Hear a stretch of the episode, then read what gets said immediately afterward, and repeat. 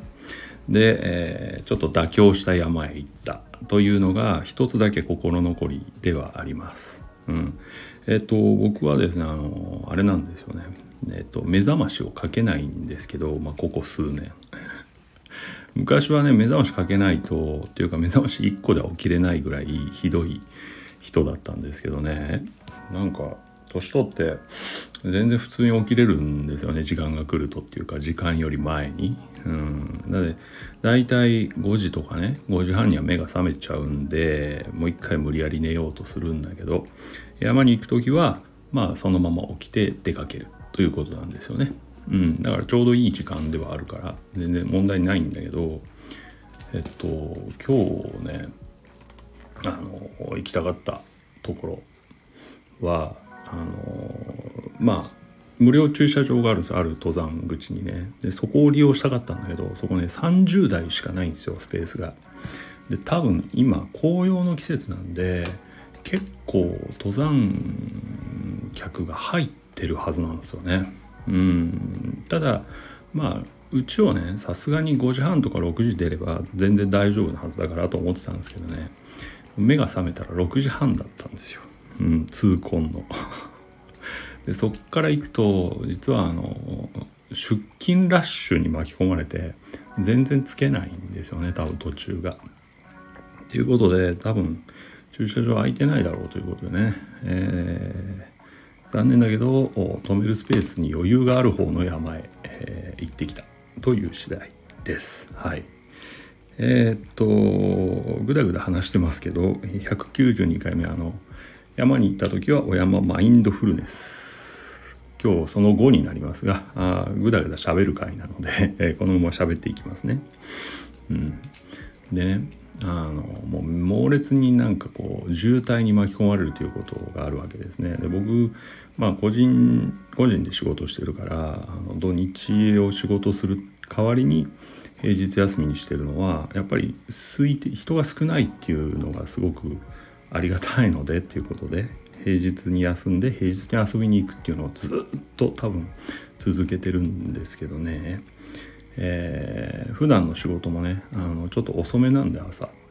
だからしゅなんていうの？渋滞に巻き込まれるっていう経験があんまりないんで、えー、今日みたいな日にですね渋滞に巻き込まれると猛烈に嫌でストレスで。渋滞に巻き込まれると何ていうの？動かないわけだからなんかこう何て言うのかな。動かないけどぼーっとしとるわけにいかないじゃないですか。ちょっとずつ動くんで、うん、だからこう緊張感を持ち続けないといけないけど全然進んでないみたいな。あの状態が非常に嫌でね、うん、っていうことはありますかね。ということでまあ結構時間かけていって、えー、登ってきましたけどね。思ったよりあの登山客が少なくて 寒いからかな。今日そんな寒くなかったんですけどね。体感っていうか気温がだいたい頂上到着時点で10度ぐらいだったからあったかい方なんですよねこの時期にしてはね。ちょっと風があったんで体感としては、まあ、56度なんだけど本来だとねもっと寒いんですよ、うん、頂上でまあ5度以内ぐらいで体感で12度ぐらいの感じっていうのがこの時期の定番だからね、うん、結構今日着込んでいったんですけどね。あったかかったですね逆にね、うん、不思議な秋です、うん、秋なのか何なのかよくわからないですね。で、えー、大体この前も言ったけどね同じ曜日の同じ時間帯ぐらいに行くので大体ねその曜日に来てる人たちっていうのは、まあ、大体分かってくるんですね。いつもすれ違ったりするから。うん。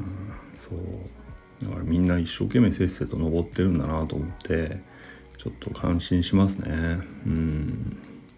はい。まあ感心してる場合じゃないんだけど。えー、そんな感じで登ってきましたよ。で頂上で、えー、っとコーヒー飲んで、まあ、最近ねあのコーヒーはあの上で、えー、っと引いてとかやってなくて、うん、下で入れたものを持ってってるんですね水筒に入れてね。でそれを頂上で飲んで、えー、記念写真コーヒー写真を撮ってで降りてくるという感じね、うん、でさらにいろんな考え事保留にしてある考え事を全部考えて整理してくるっていうのがまあ一つのやり方なんだけどね。今日は天気があまりにも良くてクリアで遠くのねアルプスまで全部見えたんでなんだろう次々に、えー、クリアされていきましてね僕の悩み 保留事項が、えー、たくさん片付きました、うん、さらにえー、っとここのラジオでしゃべるねテーマネタとかもう次々に思い浮かぶんで 全部そのスマホにね、えー、口頭録音してテーマだけね、うん、もうすっごいいっぱいで帰ってきたんだけど今ねそれを見直すとこれ喋りたいかなみたいなことばっかで やっぱよっぽど高揚してたんだろうなっていうことであれなんだけど実際に喋りたいことかどうかっていうのはまた別なんですよねっていうことが分かってます。あのちなみに僕あのその何て言うの？ほとんど聞き直さずにアップしちゃってるんだけどたまにね気になった時だけ聞き直してるんですよ。気になったっていうのはちょっとやばい内容だったんじゃないかとか、うん、ちょっと感情的だったんじゃないかとか攻撃的だったんじゃないかと思う時だけ聞き直してるんですね。たまにあるんで。でやっぱり聞き直すと危ないんですよ内容が非常に。だからそれはもう下書きに回しちゃってるのでだから僕の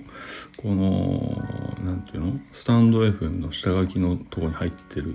録音って結構あるんだけどみんな危ない内容というね。これ流出すると非常に危険っていう内容が入ってますね。うん。なんかねたまにありますねそういう回がね、うん、かといってねものすごい無難なこと話してても喋ってて面白くないんでまあできるだけギリギリのことを言いたいんだけど難しいねやっぱりね。相手の顔が見えないっていう状態で喋るっていうのはちょっと難しいなっていうのも一つありますね。うん。今日ねあの一つその山の上でじゃあ考えてきたことを話そうかと思うんですけどあの僕ね以前その何て言うの子供に勉強を教えるという仕事をしてたんですね10年ぐらい。うん、でえっとまあ教えてたのは数学なんですよ。うん、ただ以前言ったと思うけど僕はバリバリの文系人間なので数学は苦手なんです。ね物理とかも苦手なんですよ。うん、国語とか社会が好きなんですね。うん、でもなんで数学をやったかっていうと、まあ、数学の先生が足りないという現実があって当時なので数学まあいいかと思ってやったんですけどねやっぱりやってみるとあの自分ではできるけど教えるのは難しいっていうことが起きるんですよね最初のうちね。うん、でそれについてちょっと考えてたんだけど、うん、やっぱりよく言うじゃないですか。分かるのとできるのは違うぞみたいな話ってあるでしょ？あれそその通りだと思うんですよ。うん、だから頭で分かったような気になってても実際にやるとできないっていうことはあるんですね。でもね例えば教える立場になるともう一個追加でこれできるのと教えられるのはまた別なんですよね。うん。そう。ここを乗り越えないとなかなかうまくいかないことはあると思うんですね。うん、だから教えられるようになったら分かりやすくね。分かりやすく教えられるようになったらもう最強なんですよ多分。学問的には。そう。で僕はもう仕事でねやっちゃったからどうしても教えなくてはいけない。それも分かりやすくね。っていうことであの結構何て言うの？勉強するわけですよ。教え方みたいなの。でその時にやっぱりその型で覚えてるものっていうのはできるんだけどその理屈をいまいちピンときてないわけだから応用になると分かんないわけね。うん、そこら辺を教えていかなくちゃいけないからやっぱり型じゃなくて理屈をちゃんと理解していかなきゃっていうそういう勉強方法に変わるわけですよ。だから当然だけど学生の頃よりめちゃめちゃ勉強したわけね。真剣に仕事だからね。うん。そうするとね分かるわけですよいろんなことが。ああこれが分かんない理由が分かったとか。もうちょっとやってれば分かったのにみたいな、まあ、過去の後悔みたいなのも結構出てきたんですけど。でもまあ理屈がわかる。そうすると理屈がわかると何がわからないか分かってくる。要するに子供たちがここが全然わかんないっていうその言ってる意味がわかるわけです。そりゃそうだろうな。ここはわかんないなっていう。そこら辺からやっと教えるのがまあうまくできるようになってきたかなと思います。うん。でねなんでこんな話してるかっていうとあの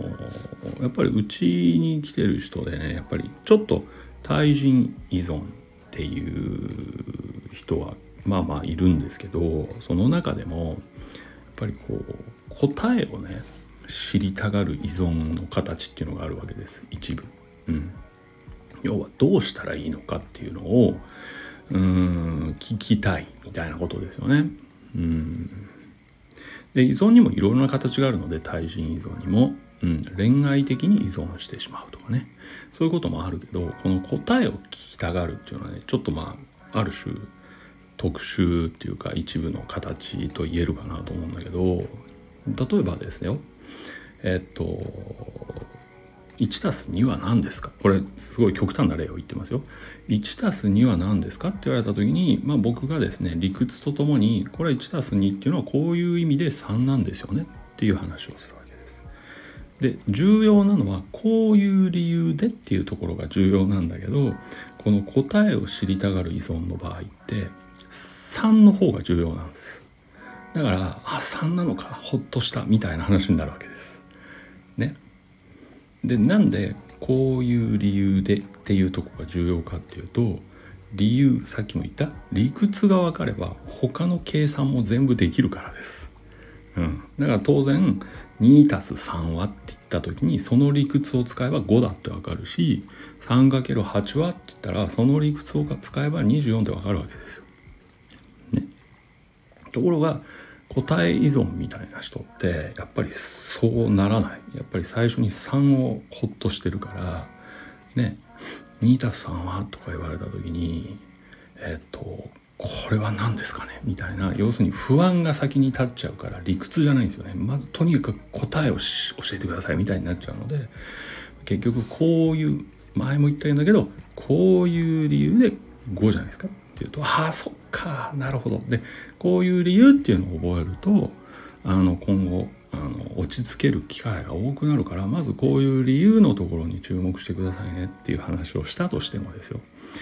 ダメなんですよね。やっぱりとっさに感情に火がついちゃって怖い不安ってなるから答え教えてくださいみたいになっちゃう。だから多分エンドレスなんですよね。うん。ここがねすっごい難しいところだなっていつも思う。でも要は答えばっかり求めてしまうっていうことが起きると一生誰かにくっついていかないといけないっていうことになるんですよ。うん、そんなことできないじゃないですか。まあ子供の頃はできたとしても大人でそれできないじゃないですか。許されなく年齢なくなる年齢が出てくるしね。なので理屈に注目してほしいんだけどさっきも言った理由で、えーと、感情に火がつくと不安とか恐怖で頭がフリーズするっていう問題があるわけですね。じゃあ頭がフリーズしなくなればできるわけだからフリーズしなくなるにはどうしたらいいかっていうとまあえっとこの事態に慣れていくっていうことは一つ考えられる。うんだから経験を積めばだんだん分かってくる落ち着いてくるからこうすれば大丈夫なんだ、考える時間をとっても大丈夫なんだみたいなそういうことを積み重ねていけばねいつかちょちょっと理屈考えれるようになる余裕は生まれるかもしれません。はい、僕としてはここを狙ってるわけですね。うん。ただ永久に時間を取るわけにいかないので僕の中では線が引かれているわけです。すでに。すでにっていうのは言い方変だけど、うん、ここまでやってダメだったらもう断ろうみたいなのはある、うん、それは何でかっていうなんで線引いてるかっていうともう一点の懸念である相性が悪い可能性があるんですよね。うん。相性悪いっていうのは僕だからその何て言うの答えを聞き続けてる可能性があるわけですよ。そう。これはねちょっと否定できない部分が結構あるのでそうだとしたら他の人の方がいいわけですよ。もうちょっと厳しいかもうちょっと圧力かけれるかもうちょっとうまくやれるかっていう人の方がね、うん、僕がその何て言うの僕には僕の型しかできないので、うん、やり方しかね。違う形の方がいい可能性は十分ある。そう考えると慣れればできるんだけどいつまでもっていうわけにいかないので相性の悪さっていうのを勘案するとどこかで線を引く必要があるっていう感じになります。うん。そこら辺がねやっぱりどうだろう僕は山登ってていっつも多分考えてるかな。どこに線を引くかっていうのと相性。これをねほんと考えてる。うん。だって分かんないじゃないですか相性って、うん、僕よりこの人の方が君相性いいよって分かんないんでこれ会って会って喋ってもらわないことには。そうなんですよ。うん。そこはねほんといつも悩むなというところかな、うん、まあちょっと戻すととにかくその答え聞きたい系の依存っていうことがまあ一部あるんだけどね。うん。まだ、まあ、100歩譲って、えーと、やってみたところ間違えた。じゃあ答え何？っていう方がまだ早くいけるんだけど間違えるのも怖がるんで やってみようと思うけど事前に答えくださいっていうパターンが本当に多い。うん、ね。うんで理屈には目はなかなか向かない。うん、感情的になるからという理由で。でここは責められない。ね。責められないけどえっと、いずれ慣れたらできる可能性があるところが予想以上に時間がかかる場合は多分僕との相性が悪いっていうこと。ここら辺をやっぱり、うん、自分の中ではよく考えますかね。うん。だから今日もねすごいクリアになったのでそこら辺パンパン考えてですねそうだなそうだなとか言ってやってたんだけどこうやって山降りてねずっとうちでぼんやり今日映画2本その後見たんだけどそうするとですねもう頭がだんだん曇ってきてそうかなみたいなね。クリアさがもはやなくなっているというね,、えー、ね残念な頭をしてるなと思うんだけどね。そんな感じになってます。はい。えー、ちなみに今日あの2本映画ね2本っていうか3本目入ってるんだけどちょっと途中で止めてるんだけど知ってますかね？ビム・ベンダースっていう監督がいるんですけど60年代70年代80年代ぐらいが一番多いのかな。うん。あの最近ね僕の映画の友人と話しててその新作を追っかけるっていうのにちょっと限界があるなっていうのがあるのとちょっともうパターンがあると最近の映画って、うん、それは大手配給会社がほとんど牛耳ってるので制作側の意図が入りすぎちゃってて監督のカラーが出にくいんですよね映画に。うん、要は儲けろとかコンプライアンス気をつけろとか。みんなに気に入られるようなものにしろみたいな口出しが多分現場サイドにされてるんですよ。だから最近の新作って本当にあの平和になってきてるのね。うんでそれを追いかけてるのって意味あるかなっていう話がものすごくあるんですね僕とその友人の間で。でそこで2人で、まあ、よく結論として最近出てくるのが昔気になったけど見てない映画、そっちを見た方がやっぱり自分たちの年代には身になるんじゃないかっていうかすごくいい刺激になるんじゃないかっていう話があって。うん。でそれ僕も本当もっともだなと思って今年結構古い映画見てるんだけど、えー、今回もまたですねちょっとミム・ベンダースっていうね割と有名な監督がいましてその人の作品をちょっと気合入れて見てみようかなって言って今日2本見たわけです。うんやっぱりねそう考えさせられるっていうかそうなんですよね。当時の方がやっぱ尖ってた。うん要するに自由に映画が作れた時代なんだろうなって思うから個性がすごく出てるんですよね、うん、そういう意味でね非常にやっぱりいいなと思ったんで、まあ、今後は新作の中でもねどうしてもっていうやつは見るけどちょっと昔の作品っていうのをちょっとしばらく見てみようかなっていう感じですね。うん。そういうこともあって、えー、見ましたね今日ね。ずっと遊んでますそういう意味で。はい。えー、なので今日初めてちょっと真剣になってるのはこの時間だけね。まあ適当に喋ってるんだけどこれでも真剣な方ということですよ、うん、こんな感じかな。あと喋ることね。あと喋ること何かあるかな。もうあんまりないかな。うん。まあそれぐらいですかね、えー、思い浮かぶこと。いっぱいスマホにいっぱいあるんだけどテーマ。まあ、それはちょっと今薄れてるのでまた新しいのを考えますのでね明日にでも、えー、リニューアルしていこうかとは思いますけど。うん。ねとにかく体を動かすっていうのはいいこと。うん、あとまあ今日で最後ってねいやまあ思ってたけどね目的地行けなかったんでねちょっと天候次第だけどもう一回行きたいなっていう感じですね。うん。そうね。そんな風に思ってもいます。はい。ということで、えー、ここまで聞いていただいてどうもありがとうございました。はい。えー、また明日お会いする時間までお元気でお過ごしくださいね。では、おやすみなさい。